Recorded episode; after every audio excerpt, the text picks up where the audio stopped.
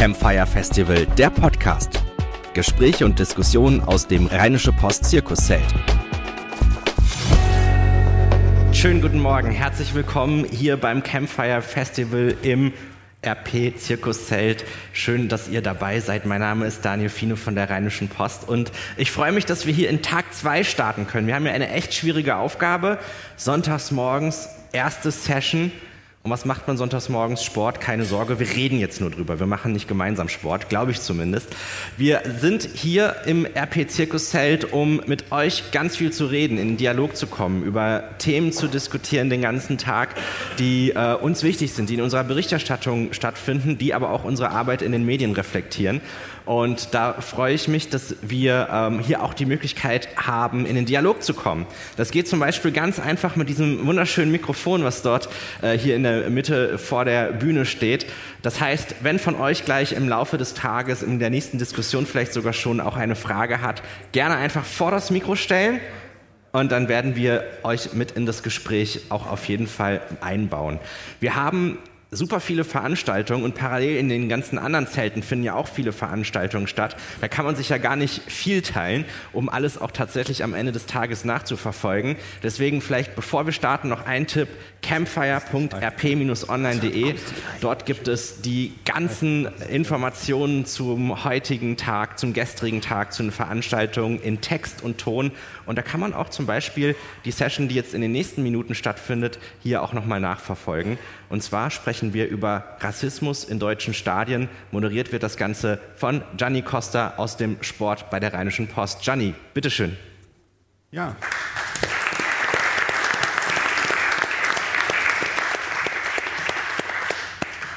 Morgen zusammen. Man kann fast alles sehen, was da, was da ist. Also falls jemand gleich eine Frage hat, ein bisschen winken wäre super, aber ich erkenne es finster, glaube ich, trotz Scheinwerfer. Ähm, wir haben nochmal umgeswitcht, als wir vor ein paar Wochen gefragt wurden, ob sich der Sport beteiligen würde an einer Session hier beim Campfire, haben wir ganz viel überlegt, haben ganz viele tolle Themen gehabt und die waren dann alle immer so mehr oder weniger ähm, akzeptiert, ein paar davon ein bisschen lame und dann irgendwann ähm, hat uns ein Mensch aus Reda Wiedenbrück ähm, ein bisschen in die Karten gespielt, der ein Thema, was, glaube ich, seit Wochen und Monaten eigentlich schon durch die ähm, Stadien geistert, noch mal ein bisschen präsenter gemacht und hat gezeigt, dass es, glaube ich, ein Problem gibt, was wir in dieser Gesellschaft haben. Und der Fußball ähm, ist ein Spiegelbild dieser Gesellschaft, dass das noch mal präsent gemacht wurde. Es geht natürlich um Clemens Tönnies und seine Äußerungen rund um seine Rede in Paderborn. Haben wir als Sport gesagt, wir wollen ganz gerne das nochmal zum Anlass nehmen, ein Thema nach vorne zu bringen, Rassismus in den Stadien. Ähm, in den 80er und 90er Jahren die Älteren unter uns werden sich daran erinnern, war es leider gesellschaftlicher Konsens, dass man äh, in vielen Stadien Affenlaute gehört hat, äh, habt, wenn äh, schwarze Spieler an den Ball gekommen sind. Gott sei Dank ist das weitestgehend ähm, aus den Stadien verbannt worden und trotzdem hat man manchmal das Gefühl, äh, dass der eine oder andere mit Ressentiments spielt und Stereotype bedient. Wir wollen darüber reden ähm, mit drei Gästen, die wir eingeladen haben. Gott sei Dank drei, die sich auch gestellt haben, denn auch das als Offenlegung. Wir haben ganz, ganz viele Leute gefragt, ob sie mit uns über dieses Thema diskutieren wollen und ganz, ganz viele Leute haben gesagt, würden sie eher lieber nicht machen, äh, weil ihnen das in der aktuellen Lage ein bisschen zu heiß war. Die drei haben aber äh, alle drei, kann ich sagen, sofort gesagt, äh, sie haben Lust und machen mit bei dieser Diskussion. Und umso mehr freue ich mich und freue mich über Ihren Applaus, wenn Sie sie dann gleich mit begrüßen. Ähm, Gast Nummer eins ist äh, jemand, ein Schwergewicht beim äh, Deutschen Fußballbund. Er ist äh, hier in NRW die Nummer eins, was der Fußballfunktionär angeht und äh, ist in ganz Deutschland sozusagen auch insofern vernetzt, als dass er Vizepräsident des Deutschen Fußballbundes ist. Mit Ihrem Applaus auf die Bühne getragen, Peter Friemuth.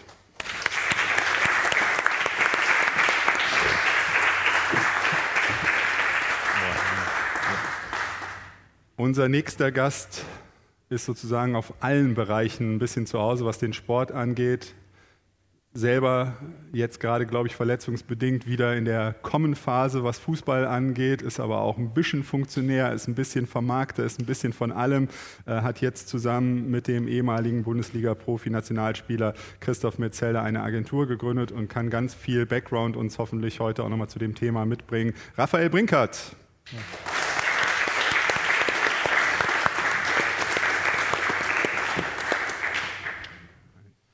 Und dann haben wir noch einen letzten Gast da. Ähm, der hat erstens einen wunderschönen Namen, wo man sich fast nicht versprechen kann. Und zweitens hat er auch ganz, ganz viel Ahnung. Er ist hier im Fußballkreis. Unter anderem kann er aber gleich auch nochmal richtigerweise besser als ich erklären.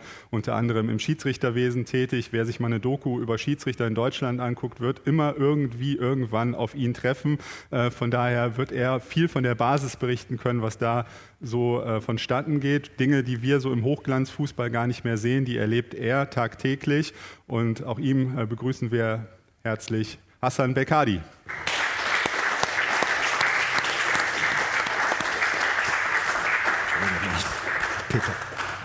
Ja, wir machen es uns einfach kuschelig hier. Zu viert werden wir das äh, über die Bühne bekommen. Ungefähr für alle Beteiligten haben wir uns so gesagt, eine Halbzeit äh, nehmen wir uns vor mit ein bisschen Nachspielzeit ähm, zu dem Thema. Raphael, du hast, äh, habe ich gesehen, eben schon ein bisschen versucht, äh, Wissenschaft hier reinzubringen, eine kleine Umfrage gestartet bei Twitter zum Thema Rassismus in deutschen Stadien. Ist das Problem größer, kleiner geworden? Haben wir schon ein Endergebnis? Mm, nee, ich glaube, die läuft noch, äh, also wahrscheinlich zum Ende der Veranstaltung. Ich glaube, so zwei Drittel haben gesagt, es wird wieder äh, deutlicher, es wird wieder größer und lauter und von daher freue ich mich, heute hier sein zu dürfen und insbesondere das Korrektiv so eine Veranstaltung mit euch macht. Vielen Dank. Ja. Hassan, äh, wenn die Rede davon ist, äh, dass in Bundesliga-Stadien möglicherweise die Tendenz nach äh, oben wieder leicht geht, und das ist immer eine Frage, ist das eine gefühlte Wahrnehmung und ist das durch verschiedene Ereignisse, die nach vorne ploppen, besonders ja, präsent? Wie erlebst du das an der Basis? Ist das ein Thema, wo du sagst, ähm, hat sich verstärkt oder ist es gleichbleibend lodernd? Äh, es hat sich wie auch gesellschaftlich, das ist ja übertragen, auch auf dem Fußballplatz, äh, äh, sehr stark äh, ist es präsent. Und äh, klar, die Bundesliga ist natürlich immer ein Vorbild für unseren Amateurfußball sonntags. Und ich merke es immer mehr, dass die gesellschaftlichen äh, Gruppen hier viel mehr den Sündenbock suchen. Ja, der Ausländer oder das ist der Deutsche, der Nazi. Es gibt ja auch den un, umgekehrten Rassismus, das darf man ja nie vergessen. Und das wird viel präsenter, leider. Also das heißt, dass es Situationen gibt, in denen äh, du, wenn du dann halt die Berichte bekommst, auch von ja. deinen äh, Schiedsrichterkameraden, äh, wo dann halt eben ähm, beschrieben wird, dass es solche Auseinandersetzungen gab zwischen verschiedenen Gruppen oder was? Ja, das ist vor allem im Ruhrgebiet äh, stark zu erkennen. Der Fußballverband Niederrhein, der Peter kennt ihn ja sehr gut. Es gibt ja die Ruhrgebietskreise, die sind sehr problematisch. Das ist vor allem der Kreis Essen oder äh, Duisburg. Und dort sind es dann wirklich auch diese Rassismusprobleme, dass einige deutsche Mannschaften nicht mehr antreten wollen gegen bestimmte Mannschaften, die sich aus Libanesen zusammensetzen oder auch, äh, aus Türken, aber auch untereinander die ausländischen Mannschaften nicht mehr gerne mit gegeneinander spielen, weil hier auch politische Konflikte in Deutschland ausgetragen werden. Bestes Beispiel Kurden und Türken. Und äh, das ist ein Problem, weil der Schiedsrichter badet das sozusagen aus. Es gibt Spielabbrüche, es gibt rote Karten, aber das hat nicht mehr nur den sportlichen Hintergrund, sondern auch teilweise einen politischen. Also wir sehen, es ist ganz, ganz diffizil und geht ja. da äh, wirklich in, in, sehr viele Bereiche rein. Peter Friemuth, um Sie auch äh, schon in die Diskussion mit reinzunehmen. Ähm, wie nimmt der Deutsche Fußballbund äh, es wahr? Sie haben viele Probleme beim Deutschen Fußballbund und haben sich sicherlich nicht besonders erfreut gezeigt, ähm, als dann auch noch das Problem dazu kam äh, mit rund um Clemens Tönnies. Ähm, haben Sie nach dem Spruch der Ethikkommission des Deutschen Fußballbundes äh, erstmal ein bisschen schlucken müssen? Oder haben Sie gesagt, ja gut, äh, wenn die hohen Herren so entschieden haben und Damen, die dabei waren, dann ist Gerechtigkeit jetzt vollzogen? Vielleicht zuerst zu diesem Thema, weil es das heikelste ist und äh, die sollte man nie nach hinten schieben, sondern nach vorne schieben. Wenn die Personen, die in der Ethikkommission wären, in irgendeiner anderen Institution wären, als Ethikkommission des Deutschen Rates für XY würden Sie eine uneingeschränkte, auch bei Ihren Entscheidungen, uneingeschränkte Zustimmung bekommen.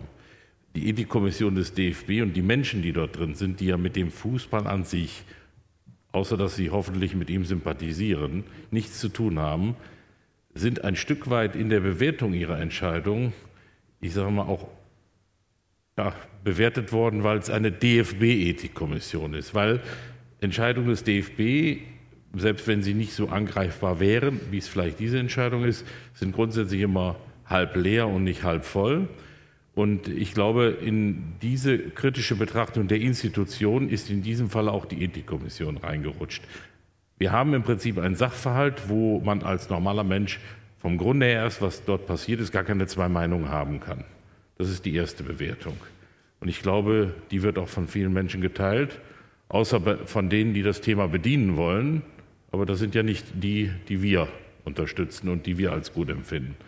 Und wenn dann im Prinzip eine Aufarbeitung erfolgt durch, ich sage mal, honorige Menschen, die nicht irgendeinem Fußballlager, auch nicht der Institution DFB oder irgendwelchen Verbänden zuzuordnen sind, da ist, ich sage mal, an der Spitze der ehemalige Chef, ich drücke es mal ganz einfach normal für den Fußballfan aus, der evangelischen Kirche. Und die machen sich mit all ihrer Kompetenz, gucken sich wirklich die Personen an, die dort drin sind und treffen eine Entscheidung. Herr Friemuth, würden Sie denn aber, ähm, wenn ich da einmal fußballerisch zwischengrätschen ja. dürfte, ähm, sagen, Sie persönlich würden sich eine Meinung auch zu diesem Thema erlauben und sagen, ähm, also hätte man doch. Ja, ich wollte genau auf den können. Schlenker kommen und äh, komm, schwierige Sachverhalte sind eben manchmal nicht in redaktionellen kurzen Sätzen zu erklären, äh, sondern da muss man schon ein bisschen ausholen und man muss sich wirklich die Personen angucken, die sich mit dem Thema befasst haben, wie sie es aufgearbeitet haben und dann, und dann komme ich zu meiner Meinung, dann glaube ich, dass sie den Vorgang richtig bewertet haben und ich nehme einfach ihre Aufgabe ab, dass sie abgewogen haben was aus dem Vorgang zu bewerten ist. Und insofern stehe ich auch hinter dieser Entscheidung, nicht weil es eine DFB-Institution ist, sondern weil es honorige Menschen unseres Landes sind, mit vielfältigen objektiven Kriterien ausgestattet, die solche Vorgänge bewerten können. Und sie haben eins gemacht, und das haben die wenigsten gemacht, die den Vorgang bewerten.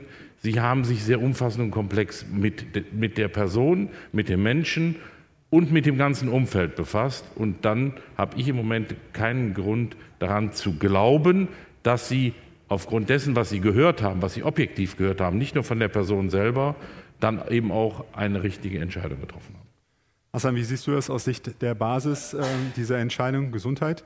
Ähm, ich sag mal, wir schließen uns weiter an. Natürlich die Formulierung äh, ist äußerst unglücklich. Ich denke auch im, im Affekt gesagt worden. Äh, bringt Unruhe, aber ich sag mal, wenn der DFB, wie schon äh, gesagt, mit äh, äh, und das reflektiert die Person Tönnies an sich anschaut, ja, und jahrelange Arbeit betrachtet und äh, eigentlich keinen äh, grundlegenden Rassismus erkennt, ist das für mich in Ordnung. Ist die Sache gegessen.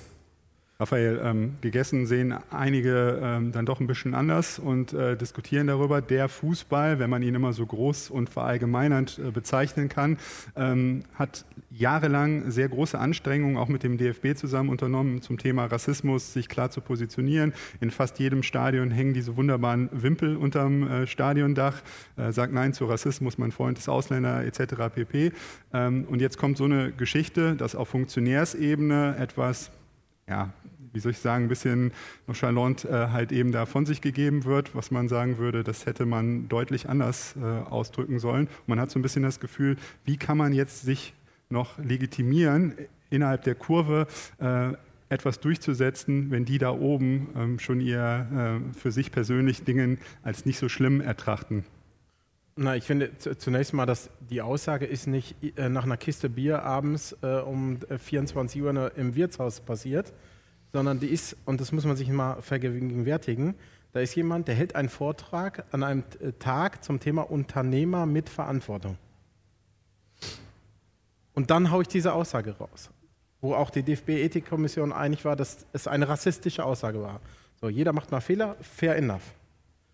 Wenn man sich aber die ganze Person Clemens Tönnies anschaut, äh, mit Werkverträgen, mit Billigarbeiten, mit Kastendenken, mit Kolonialzeitdenken, dann sehe ich da ein paar mehr Probleme als diese singuläre Äußerung. Aber die Ethikkommission hatte diese singuläre Äußerung zu bewerten und ist da zu dem Ergebnis gekommen, das eigentlich nur sagt, wir zeigen Rassismus die gelbe Karte. Und äh, ich glaube, er ist in so, äh, einer derartigen Vorbildfunktion bei dem dritt, äh, dritt oder zweit äh, Fußballverein in Deutschland, Finde ich fragwürdig. Und ich, wir haben auch Aussagen gesehen von äh, Protagonisten, sicherlich aus der Fußballszene, die gesagt haben, das darf einfach nicht sein.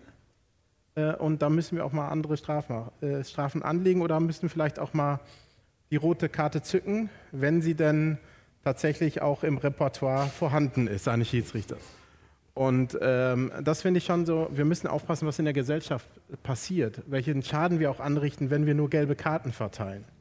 Und wenn wir sehen, dass irgendwie grundsätzlich in unserer Gesellschaft, jetzt haben wir heute einen Tag, vor 80 Jahren haben wir Polen überfallen und heute sind die ewig gestrigen vielleicht die stärkste Partei in zwei Bundesländern in Deutschland. Also wir leben wieder in einer Zeit, wo Dinge wieder gesellschaftlich, wo der Fußball das Brennglas ist, aber gesellschaftlich aus dem Ruder laufen.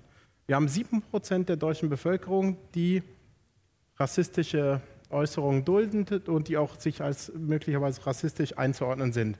Wir haben 19 Prozent der Menschen, die fremdenfeindliche Äußerungen unterstützen oder zumindest ähm, nicht hart genug dagegen vorgehen. Bei, Asyl, äh, bei Asylsuchenden sind es 54 Prozent übrigens.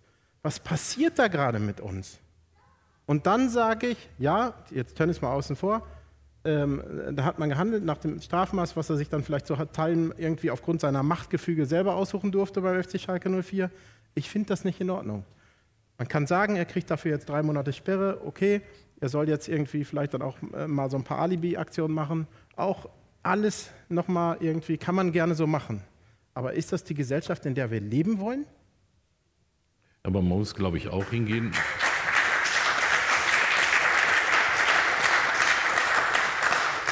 Man muss aber genau auch jetzt die Dinge nicht zusammenlegen oder ja. das ist die große Gefahr. Ähm, denn im Grunde dürfen wir genau, bin ich voll an deiner Seite, die müssen die Dinge auch mit der roten Karte versehen werden. Nur wir haben unterschiedlichste Feststellungen. Wir haben einmal, das ist die Drei-Monats-Sache, das ist der Verein gewesen, der ja, es ja. behandelt hat. Also die haben es behandelt. Und dann war es die Ethikkommission, die im Prinzip die gesagt hat, es ist eine rassistische Aussage. Also Absolut. ist im Prinzip dem Begriff, die, diesem Vorgehen und diesem Vortrag die rote Karte gezeigt worden. Mhm. Die Frage, die dann anzumessen ist, gibt es dann in dieser zweiten Ebene, also nicht Verein, er hat seine, der Verein hat ja seine Themen vorab behandelt, dann in dieser Ebene noch ein weiteres Verfahren. Und nur da ist im Prinzip eben äh, nicht tätig geworden. Das heißt aber, nach meiner Auffassung hat die Ethikkommission mit der ganz klaren Aussage, dass das eine Aussage ist, die nicht fallen darf, hat sie im Prinzip dem Thema auch die rote Karte gezeigt. Absolut. Wir haben uns ja vorgenommen, äh, dass wir, weil es äh, jeder uns vielleicht recht geben wird, für eine 45 Minuten ein bisschen ambitioniert ist, diesen einzelnen Fall ähm, aufzuarbeiten. Haben wir uns ja auch vorgenommen, ein bisschen das äh, zu erweitern und zu sagen, wie sieht es allgemein aus? Wie gesagt, wie sieht die Basis es auch? Hassan, hast du es schon mal persönlich erlebt im Stadionumfeld oder auch an der Basis, dass du wegen äußerem Erscheinen, wegen Namen, wegen äh, Herkunft in irgendeiner Weise beleidigt wurdest? Hier im Westen nie. Ich war in den 90er Jahren Schiedsrichter im Osten und da ist es passiert. Und da ist auch heute, da wollte ich auch mal darauf hinweisen, es gibt ja die Fälle, Chemnitzer FC, ist ja ganz extrem in Sachen äh, Rassismus äh, aktiv. Das war schon, die Tendenzen sind schon seit langem zu erkennen im Osten. Und das war für mich ein Schock. Ja, ich sag mal, hier in diesen Bereichen hat man mich immer als Schiedsrichter gesehen. Peter kennt mich ja auch schon lange als mein Chef, ja.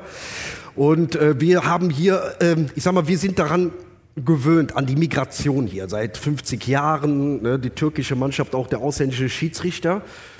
Äh, als ich rübergefahren bin, ich hatte ein Spiel in Hansa Rostock und wurde schon direkt ausgebucht wegen meinem Namen damals. Ne? Und dann in der Energie Cottbus war es auch nicht so einfach. Ne? Das ist auch ein, ich will das jetzt nicht äh, jetzt pauschalisieren, ne? aber ich sage mal, der Osten, der, der macht mir sehr große Sorgen. Sachen. Man macht sich ja. vielleicht aber immer auch so ein bisschen einfach, wenn man selber als äh, Wessi in Anführungsstrichen, das ja. ist schön Richtung Osten. Stimmt, nee, wenn man, wenn ich will man, das jetzt nicht so einfach machen, aber es ist mir da eklatant aufgefallen. Ja. Das gibt es natürlich auch hier. Genau. Wenn man sich aber anschaut, und das wäre ähm, meine Frage Richtung äh, Raphael, ähm, es gibt ja schon durchaus sehr viele Fanszenen, die klar positioniert sind, die auch im Kampf gegen Rechtsradikalismus hervorragende Arbeit äh, leisten, standhaft sind, sich da auch zum Teil in Gefahr begeben und dennoch halt eben immer wieder äh, passiert ist, dass die Bühne Fußball halt eben benutzt wird, unterwandert wird, ob es jetzt äh, bei Borussia Dortmund ist, wo es verschiedene Gruppierungen gibt, die da versucht anzugreifen oder auch in anderen äh, Städten, gerade im Ruhrgebiet äh, rundherum. Ähm, wie nimmst du das wahr und äh, was können wir, was können wir als Gesellschaft, wie kann man sich dagegen stellen, wie kann man diesen Menschen ähm, ja, sich entgegenstellen und vielleicht, das ist ja das eine, ist ja noch organisierter, was ich vielleicht sogar noch ein bisschen problematischer finde, wenn wir, alle, die wir hier sitzen, vielleicht nicht unbedingt in, in, der Stehkurve mehr unterwegs sind, wenn zwei Plätze neben einem einer lospoltert und geistiges äh, Zeugs von sich gibt, wo wir alle eigentlich sagen, oh Gott, oh Gott, bitte nicht. Na, die Geschichte lehrt uns, dass wir nicht äh, schon wieder nicht noch ein zweites Mal sagen können, wir hätten nichts gewusst und wir haben weggeguckt. Punkt eins.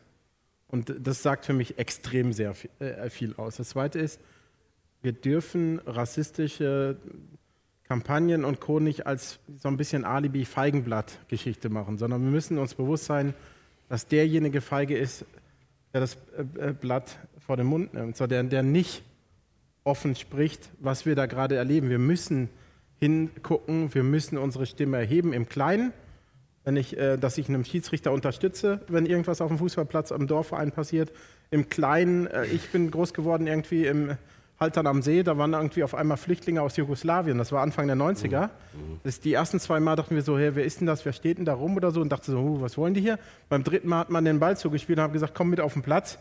Und dieser Ball, die Kraft des Fußballs als verbindendes gesellschaftliches Element, die irgendwie die Welt ja auch teilweise zusammenhält, die man den Ersten Weltkrieg, glaube ich, an Weihnachten mal kurz unterbrochen hat, weil man gemeinsam Fußball gegeneinander gespielt hat. Diese Kraft des Sports müssen wir in der Gesellschaft noch viel mehr wieder ins Bewusstsein rufen. Der, der Fußball ist, weil er keine Kaste, keine Klasse kennt gesellschaftlich, das ultimative verbindende Element. Ich brauche nur zwei Pullover und ein, äh, notfalls nur noch, noch eine Cola-Dose. Und vielleicht brauchen wir wieder mehr Pullover und Cola-Dosen, um genau das, äh, an das zu erinnern, wie wir groß geworden sind. Da gibt es halt nicht äh, den Hassan oder den Ismir oder den Dings, sondern da gibt es mhm. nur, ist der gut oder ist der schlecht? Mhm. Auf dem Fußballplatz. Und auch als Mensch, wenn, er, wenn du äh, mit ihm zusammensitzt, im Anschluss ja. an vielleicht ein Spiel. Und daran müssen wir appellieren und daran ich, können wir nicht genug appellieren. Da wollte ich äh, auf einen Artikel von dir ansprechen, Gianni. Vor einiger Zeit ist ein Schiedsrichter geschlagen worden oder getreten worden hier im Fußballverband Niederreichskreis Mörs. Da hat eine türkische Mannschaft äh, den Schiedsrichter attackiert. Der Assistent ist sogar ins Krankenhaus gekommen. Ich sag mal, solche Fälle gibt es leider schon ewige Zeiten. Ja. Bloß, dass man jetzt in diesem Artikel dann die Rassisten, nee, die Ausländerkomponente irgendwie gezogen hat. Ich hatte dich ja auch angeschrieben. Ne? Ist das jetzt wirklich ein gesellschaftliches Phänomen, dass gerade Ausländermannschaften zu mehr Gewalt neigen? Und äh, ich sag mal, das gehört irgendwie zum Zeitgeist auch zur Zeit, zu sagen, ne, wir haben ja jetzt viele Ausländer, gerade so die muslimischen, die sind äh, sehr gewalttätig, ne, gerade im Ruhrgebiet, ja, die lassen sich nichts mehr sagen. Und ähm, ich meine, da sind die Medien auch gefordert, finde ich. Ich sage mal, wenn ein Schiedsrichter vor zehn Jahren geschlagen würde, geschlagen worden wäre, hätte man das nicht so gesagt, äh, beziehungsweise nicht so auf diese ausländische Gruppe bezogen, sondern ist der Fußballsport allgemein aggressiver geworden. Ja? Wir, haben, äh, wir haben, damit wir die völlige Offenlegung unseres ja. Mailverkehrs hier machen, genau, genau. Wir haben uns, äh, äh insofern habe ich äh, versucht, meine Position darzustellen Natürlich. und zu sagen, ähm, was diesen Fall ähm, so besonders macht. Ich weiß nicht, ob er jedem präsent äh, ist, aber war halt eben, dass es nicht zum ersten Mal, aber erstmals in dieser Deutlichkeit ja, Fotomaterial genau, gab, das sehr, das sehr eindrücklich äh, gezeigt hat, halt eben, was da passiert ist, weil sonst immer ja. ist es sehr abstrakt, dass man sagt, ähm, Spieler A äh, schlägt Schiedsrichter ja. und so weiter und so fort. Und hier hatten wir jetzt mal ein Bildmaterial zur Verfügung dass äh, leider die ganze Brutalität, die mhm. Enthemmtheit gezeigt hat, die für mich jetzt unabhängig äh, von der Nationalität war. Sie war jetzt halt nun mal eben in dem Fall da und da sind wir uns ja alle einig grundsätzlich, äh, dass das halt eben nicht so sein soll, so eine Hetze. Ja, aber wir fragen fast mehr nach dem Motto, wer war das denn? Ja. Als dass wir über das Opfer reden oder über die Tat. Genau, genau wie früher. War es denn ja. wieder ein Ausländer? Genau. Sag doch bitte, bestätige mir das. Das hatte mich in dem Falle ja auch und, gestört, und, das hatte ich ja auch gesagt. Ich, genau. Peter weiß es ja. besser, aber ich glaube im organisierten Fußball, wo 80.000 Fußballspiele jedes Wochenende stattfinden, 80.000 sind, glaube ich, 0,05 Prozent allgemein Opfer von Gewalt, mhm. von Rassismus, von mhm. alles zusammen, 0,05. Also wir müssen aufpassen, dass wir nicht auf einmal sagen, huh, jetzt ist Fußball gefährlich. Mhm. Ja. Also vor allen Dingen müssen wir, ähm, und da ist dein Hinweis absolut richtig, wir müssen im Prinzip die Dinge zusammenfassen und dürfen sie nicht isoliert sehen. Der Begriff der rassistischen Vorfälle und der Begriff der Gewalt der Vorfälle im Amateurbereich muss man im Prinzip zusammen behandeln, denn sie haben oft auch im Spiel Dinge, die man draußen gar nicht mitbekommt, äh, Wirkungen, die sich genau daraus ergeben. Dass eigentlich das, was, ich nehme jetzt den Fall, der hier angesprochen wurde aus Mörs, ähm, beziehungsweise aus dem Kreis Mörs, es war Stadtteil Duisburg, ähm, dass man im Prinzip äh, jetzt gesehen hat, es war Gewalt. Es war jetzt nicht auf der ersten Situation, und darauf zielt Hassan ja auch ab, nicht Rassismus. Wenn man aber die Ableitung zwischen dem, des Täters sieht, dann kam an vielen Fällen in der Folge, nicht durch die Berichterstattung allein oder nicht durch die Berichterstattung, sondern durch die Bewertung der Menschen, die die Bilder sahen, äh, auf vielen Online-Portalen waren sie sehen, kam im Prinzip dann nochmal der rassistische Zungenschlag erst richtig rein. Und genau das ist das, was du eben in deinen Grundsatzausführungen auch gesagt hast. Dieser Grundboden, auf dem wir uns befinden und der sich entwickelt hat, dass im Prinzip man neigt, Vorfälle, die vielleicht eigentlich nur das normale Austicken eines Menschen. Und ein Deutscher kann genauso austicken auf einem Fußballplatz wie ein anderer, ohne dass es dadurch richtiger oder falscher wird, sondern es ist schlicht und ergreifend falsch, wenn jemand nicht Fußball spielt, sondern austickt. Aber dass dann auf dem Nährboden der rassistischen Betrachtung, der Suche nach Aussagen in diese Richtung, dann eine Tat genauso in diese Richtung passiert wäre. Die gleiche Tat wäre möglicherweise von Leuten, die sie jetzt, weil sie von einem Ausländer getätigt wurden, viel dramatischer geschildert, als wenn auf dem Fotomaterial jetzt der typische blonde Deutsche zu sehen wäre. Äh, und das ist das, wo man merkt, wie die normalen Vorfälle, die sie im Fußball passieren können, in einem Fußballspiel, Foulspiel, massiv, Revanche, Foul, wenige Fälle, aber leider noch zu viel, Ausrasten gegen Schiedsrichter. Und wenn es dann sich um Ausländer handelt, dann fällt diese Tat auf den Nährboden von Wirrköpfen, die dann entsprechend diese Polemik daraus machen. Und insofern muss man die Dinge gemeinsam sehen, denn wenn man das eine verhindert, wird der Nährboden reduziert. Vielleicht nur marginal, aber zumindest etwas. Wir haben ja eben in der Begrüßung von Daniel Fiene gehört, äh, Dialog ist uns wichtig hier bei der RP. Wer Lust hat, an dieses Mikrofon zu treten, der kann das jederzeit tun. Äh, und wir würden uns freuen, wenn dann eine Frage kommt an einen derjenigen, die hier auf der Bühne stehen, stellen wir uns und äh, versuchen so gut es geht zu beantworten. Ähm, also wie gesagt, wer auch immer sich ermutigt fühlt, tritt dann eben vor.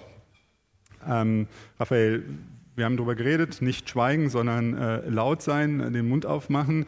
Was kann der Fußball machen? Wir haben äh, gerade darüber geredet, es gibt ganz unterschiedliche Fälle. Es gibt in Chemnitz halt eben den Vorfall, dass ein Spieler sich neben ähm, ja, bekannte Rechtsextreme setzt und damit wie auch immer ein fatales Signal nach außen äh, hin bringt. Es gibt ganz, ganz viele andere äh, Fälle im Kleinen und im Großen. Äh, große Gefahr, haben wir eben auch darüber geredet, dass alles in einen Topf geschmissen wird und überhaupt nicht mehr unterschieden wird, um was es da eigentlich so ganz genau ging.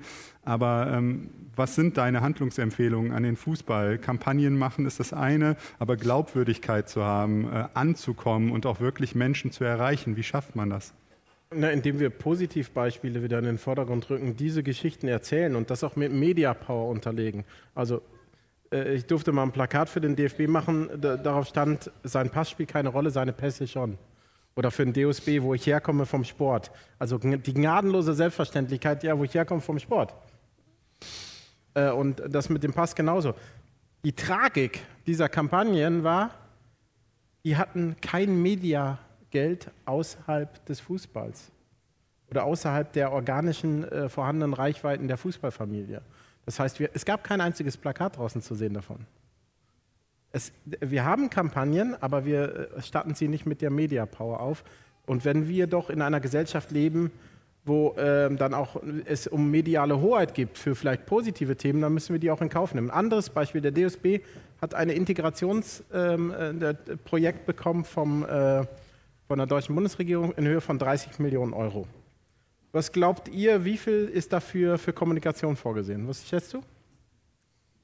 Fangfrage wahrscheinlich. Ja, was schätzt du? 500.000? Es sind ungefähr 300.000. Damit druckst du ein paar Broschüren. Das ist jetzt auch mal loben, ja? Ja, ja ist gut. Ist gut. Mann, Mann. Das sind 300.000. Das heißt, du druckst ein paar Broschüren, verteilst die via Post, dann ist, äh, geht schon die Hälfte wieder nochmal für, äh, für das Porto drauf, wenn du 90.000 Vereine hast oder so.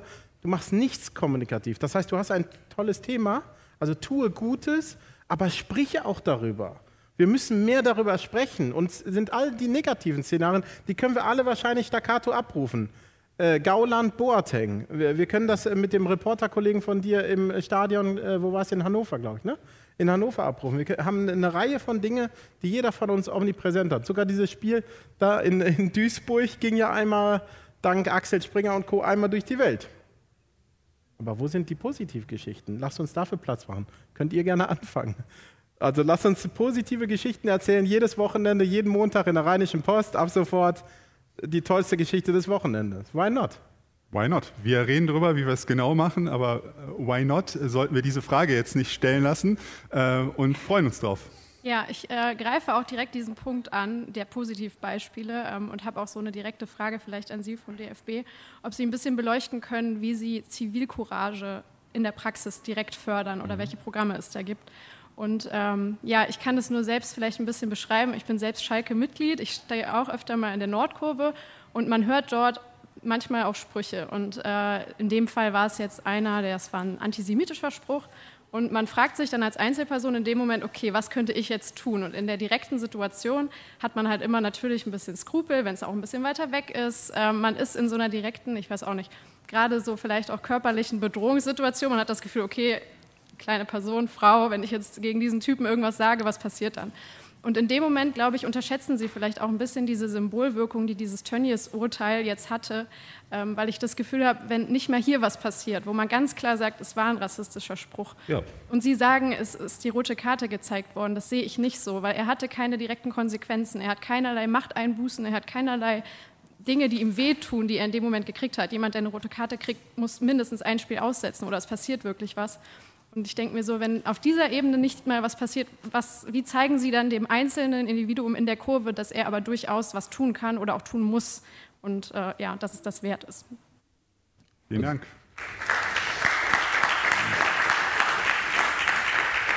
Also wir müssen sicherlich differenzieren zu dem, was in den Stadien, auf den Tribünen passiert und auch und das, was ich sage mal in den, in den 25.000 Vereinen passiert. Ähm, wir haben als DFB natürlich nicht die originäre Zuständigkeit und auch nicht die Möglichkeiten, im Prinzip in die Stadien, auf die Vereine, in die Besonderheiten einzugehen. Da machen sicherlich nach meiner Wahrnehmung, die ist allerdings nicht fachspeziell aus dem Bereich, machen die Vereine sehr viel über viele Fanprojekte. Die DFL unterstützt die Fanprojekte.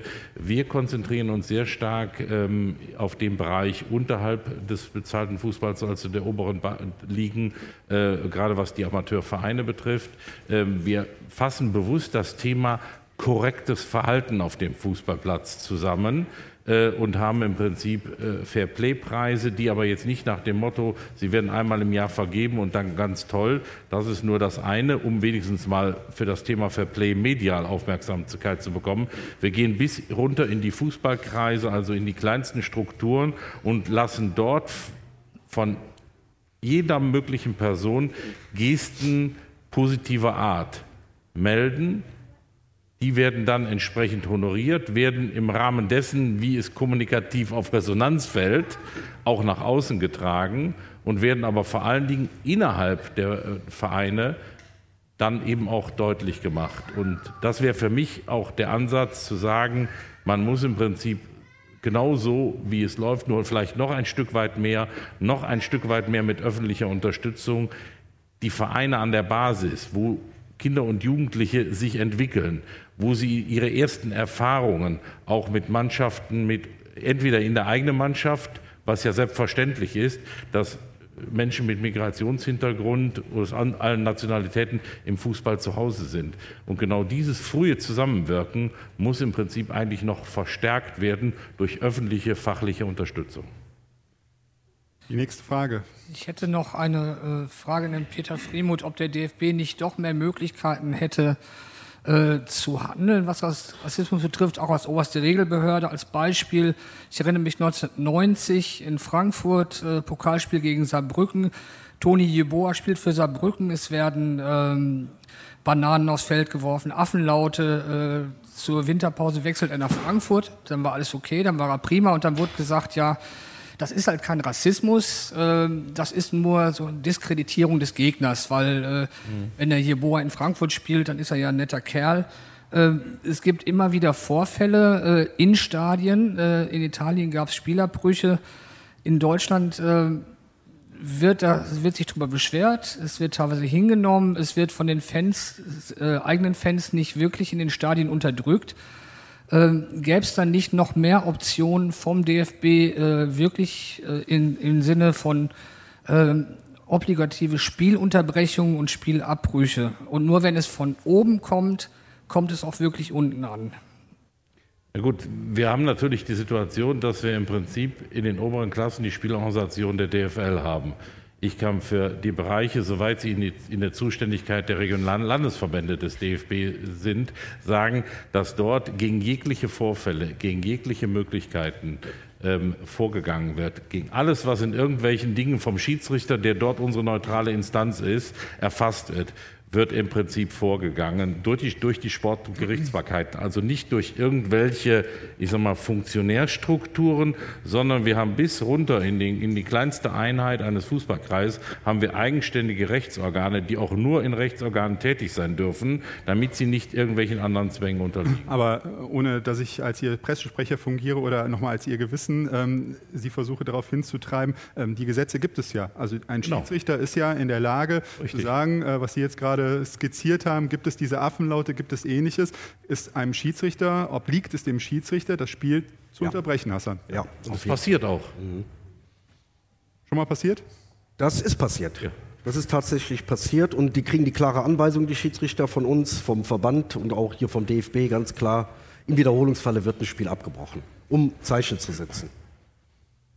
Weiteres Zeichen, weitere Frage. Hoppala. Ja, guten Morgen. Ich habe eine andere Feststellung noch gemacht im Rahmen dieser ganzen äh, Diskussion um Clemens Tönnies. Und zwar ähm, gab es ja auch einen Fußballgipfel der Rheinischen Post vor nicht allzu langer Zeit, wo sich ähm, dann auch Fußballfunktionäre, Geschäftsführer von Bundesliga-Vereinen zu diesem Thema geäußert haben. Und ich würde jetzt mal die These aufstellen, dass der deutsche Fußball insbesondere im Elitebereich sich dadurch auszeichnet, wenn man das so sagen kann, dass es eine Herrenelite ist, in der eine Krähe der anderen kein Auge aushackt und dass dort Stellungnahmen bzw. Äußerungen, die da gefallen sind von einigen Bundesliga-Geschäftsführern, die Komplexität des Problems eigentlich nicht abdecken und das Ganze dann relativiert wird. Und wenn ich mir dann in der Folge überlege, dass diese Leute Entscheidungen treffen äh, für den deutschen Fußball, dann ist das für mich problematisch. Ja, also Äußerungen wie, ähm, er hat sich doch entschuldigt, das war doch gar nicht so schlimm und äh, Whataboutism, der dann aufgemacht wurde, noch zu anderen Themen, die eigentlich auch berichtenswert wären von einigen Leuten wurde dieses Thema auch noch aufgemacht und da hätte ich gerne eine Stellungnahme dazu, wie Sie das sehen. Also gerne alle vier. Soll ich antworten? Ich glaube, du hast recht. Jeder, jeder darf antworten. Also, ich, äh, klare Antwort, ich glaube, du hast recht. Äh, ich kann da auch Jetzt nicht, stehen wir hier. Nee, da stehen wir überhaupt nicht, weil im Prinzip er hat ja die Personengruppen und wir sprechen ja im Prinzip ganz klar abgegrenzt über den Bereich der DFL. Insofern ähm, ich, kann ich nur für den Bereich für den ich hier stehe, nämlich den Amateurbereich, regionalen Landesverbände, sagen, hier gibt es ganz klare Regeln, hier gibt es ganz klare Vorgehensweisen, die dann von neutralen Sportgerichten abgehandelt werden. Na, vielleicht die erweiterte Antwort ist, also das eine ist natürlich auch das Thema, irgendwie, welche mediale Macht hat jemand und wie weiß er das Zusammenspiel mit Medien, können wir jetzt auch gerne mal die Bildzeitung nennen und alte Seilschaften oder so, die da wirken, sicherlich im Positiven, wie dann Worst Case auch im negativen Sinne. Ich glaube, pauschal kann man es nicht beantworten, aber ich glaube schon, dass äh, es grundsätzlich so ist, dass deine Worte waren, die eine Krähe haut der anderen kein Auge raus. Aber die Basis kann es machen. Die Mitglieder eines Vereins können es machen bei der Mitgliederversammlung und können jemanden wählen, aber auch abwählen. Und dann äh, muss man vielleicht genau solche Dinge auch mal thematisieren. Und ich habe sehr, sehr positiv vielleicht auch wahrgenommen, was der Herr Röttgermann von Fortuna Düsseldorf hier zugesagt hat. Der hat sich klar positioniert, er hat gesagt, er findet sowas inakzeptabel. Ja, aber du hast, du hast doch Gianni am Anfang auch gehört, der gesagt hat, er hätte einige Leute eingeladen, die möchten dazu vielleicht gar nicht sprechen. Also ich finde, ähm, was du gesagt hast, ähm, nehme ich wahr. Ne? Und wir haben ja auch danach haben wir uns kritisch damit auseinandergesetzt. Ich habe von meinem Teil auch gesagt, ich habe bei einer Sache, die ist mir einfach durchgegangen. Wenn eine Live-Situation ist wie hier, äh, hast du ein bisschen Adrenalin auch im Körper und versuchst die ganze Nummer unbeschadet auch zu überstehen. Und ähm, wenn du den einen oder anderen Satz hörst, ähm, nimmst du den wahr, überlegst dir natürlich auch aus einer gewissen Dramaturgie heraus, fängst jetzt ein Gemetzle hier oben an ähm, oder versuchst du das in irgendeiner Weise abzumoderieren, dass du halt sagst, du gehst darauf ein, was auch da geschehen ist. Ich finde, ähm, bei sowas immer ein bisschen unfair, dass wenn man sich jetzt zum Beispiel den Fall Tönnies ansieht, dass wir jetzt, glaube ich, über, weiß nicht, zwei Monate, drei Monate gefühlt, über, auf so vielen Facetten über das Thema reden und dann wird am Ende äh, von dir berechtigterweise, ich verstehe, verstehe auch, worauf du hinaus willst, äh, so ein Punkt rausgepackt äh, und dann wird gesagt, ja, die halten irgendwie alle zusammen. Ähm, ich finde, man hat auf so vielen Ebenen, gerade medial gesehen, dass es sicherlich, äh, ohne dass mir äh, obliegt es nicht, da Kollegenschelte zu betreiben, aber dass es da gewisse ähm, Verbindungen gibt, ja, aber dass es generell doch so viele unterschiedliche Sichtweisen auf das Thema gibt, in dem Sinne von einem oder nicht, dass ich finde, ähm, dass es da halt eben Meinungspluralismus am Ende gibt, ein Stück weit auch. Nicht in der Sache, da gibt es nur eine äh, Antwort drauf. Da ähm, finde ich, kann man auch nicht miteinander diskutieren aber schon in der Frage des Umgangs miteinander. Und klar, natürlich, ähm, da gebe ich dir vollkommen recht, äh, ist es natürlich ein gewisses Buddy-Problem, das man im Fußball hat, dass alle irgendwie miteinander wie eine Familie, äh, wie sie es ja auch selber immer beschreiben, zu tun haben. Aber ich kann für uns sagen, als RP beispielsweise, ähm, wir stellen die Fragen, wenn wir der Meinung sind. Wenn wir sie nicht stellen würden, hätten wir, und da geht es ja hier auch unter anderem äh, drum, ein massives Glaubwürdigkeitsproblem. Und dann könnten wir uns so einen äh, Gipfel sonst wohin stecken, weil ihn keiner mehr als relevant Land äh, betrachten würde, außerhalb so dieser Bubblegum-Geschichte, dass alle sagen, so ein bisschen seichte Töne sind erlaubt. Ja, aber da muss ich für den Amateurbereich ganz deutlich auch, auch gegen Bubblegum und äh, andere Formulierungen gegenhalten, denn wenn man mal wirklich vor Ort mitbekommt, wie die Vereine untereinander sich mit auseinandersetzen, wenn eben ein Verein, eine Mannschaft mal von einer Situation betroffen ist, dann ist das weder äh, äh keine, äh, also die Krähe, da, also da merken Sie, da hacken die aufeinander rum. Also das führt teilweise so weit, dass sich in Spielklassen Mannschaften solidarisieren und sagen, wenn das jetzt nicht vernünftig geregelt wird, treten wir erst mal ein paar Wochen nicht gegen an. Mhm. Oder Schiedsrichter sagen, war jetzt aber weniger Rassismus, sondern eher das Gewaltthema. Wenn hier nicht klar die Dinge geklärt werden, dann pfeifen wir in der Region oder ja. ein paar Spiele nicht.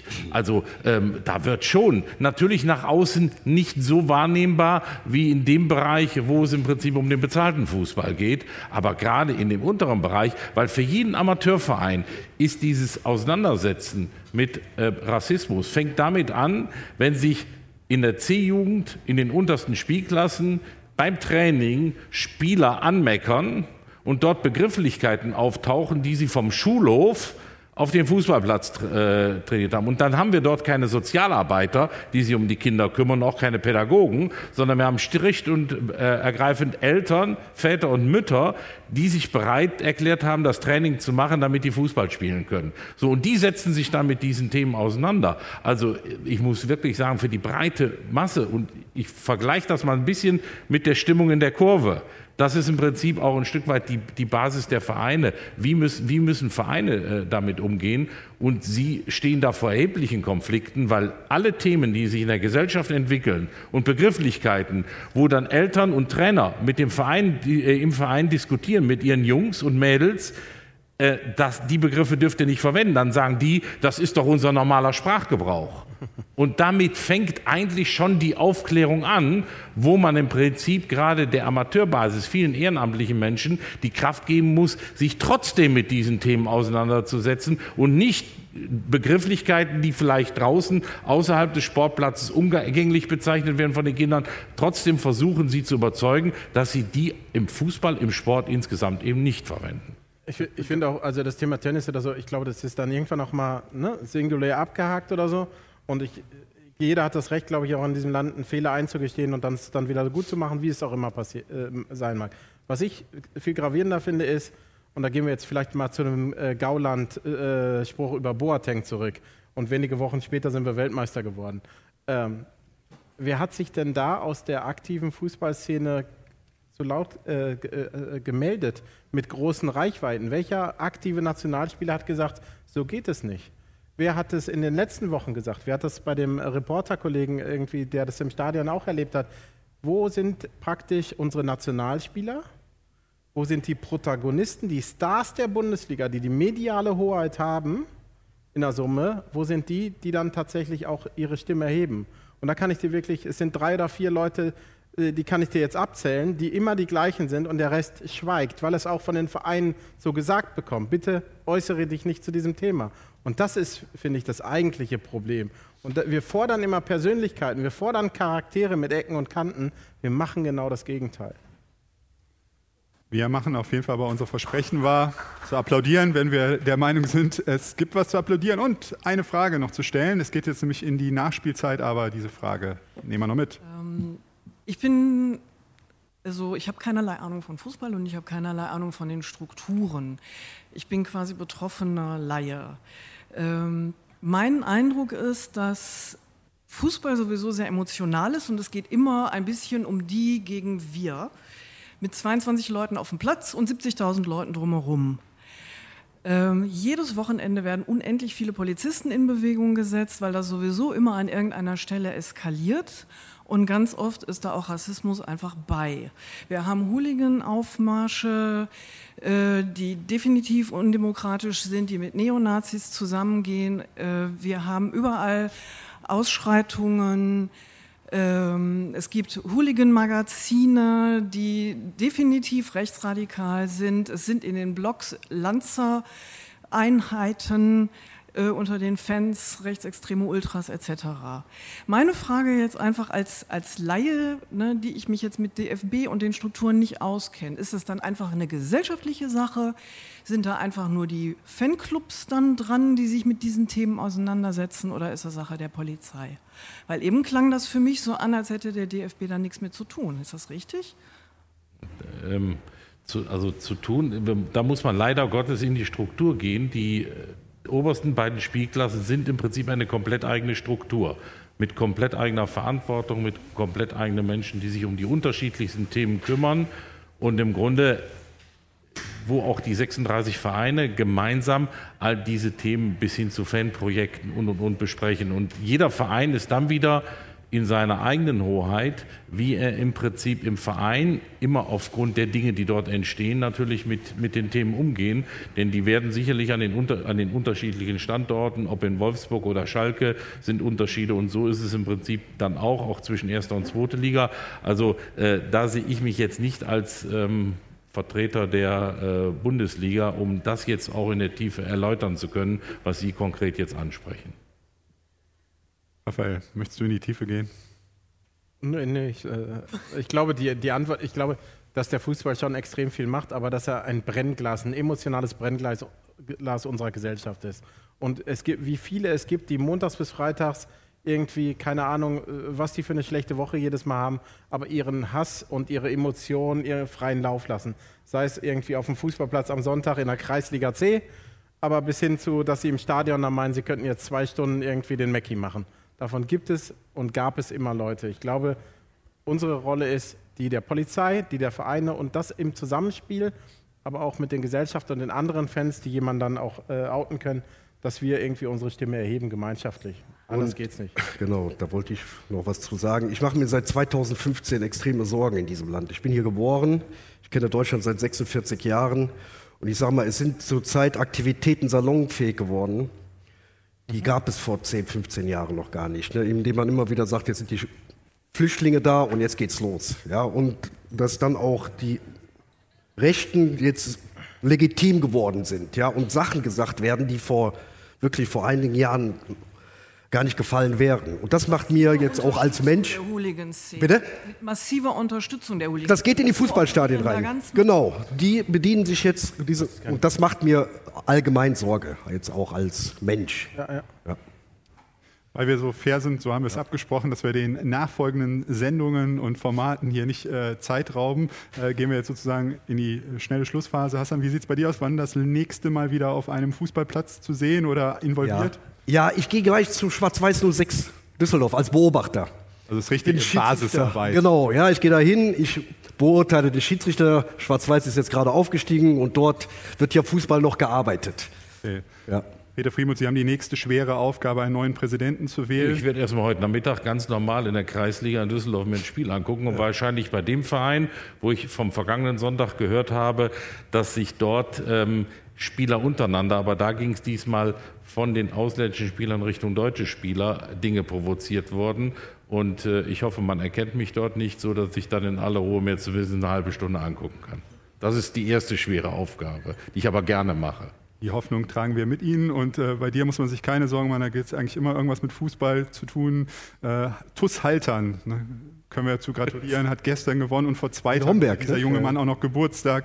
Also Großereignisse, äh, eins jagt das andere. Äh, wie sieht es bei dir aus? Hast du auch noch irgendwie so eine romantische Basisgeschichte, die du uns mitgeben kannst für Na, heute? Ich, ich dachte, der Zusalter am See wäre genug Fußballromantik, aber also wir waren ganz normal Bezirksliga, jetzt sind wir gerade Regionalliga, spielen am Dienstag gegen Wuppertaler SV und äh, ich hoffe, dass ich aus Hamburg St. Pauli anreisen kann und mir kein Großkunde dazwischen kommt. Wunderbar.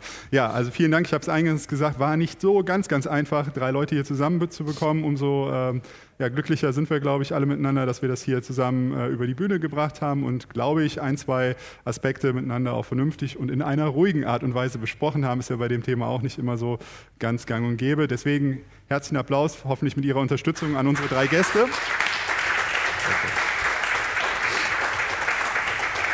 Und ansonsten äh, bleibt uns nur noch zu sagen, haben Sie einen wunderschönen, tollen Tag hier beim Campfire und ab sofort gilt das Wort wieder Daniel Fiene. Vielen Dank an die Runde, vielen Dank Gianni, herzlichen Dank für die echt gute Diskussion. Auch nochmal spätestens ab morgen nachzuhören auf campfire.rp-online.de. In wenigen Augenblicken geht es hier weiter. Dort schauen wir in die technische Zukunft, was sich auf diesen kleinen Geräten und vielleicht auch, äh, auch in diesen Geräten tun kann, weil was passiert, wenn künftig alles 5G in Deutschland hat? Das lassen wir uns gleich erklären und auch mal zeigen, wo die Herausforderungen sind. In fünf Minuten legen wir los. Wer mag, schnappt sich noch ein Getränk oder sitzen bleiben. Das ist, da kann man sich noch ein bisschen die Akkus aufladen. Ich freue mich, in fünf Minuten geht es an dieser Stelle weiter. Viele Texte und Bilder vom Campfire Festival gibt's auch auf zeitgeist.rp-online.de.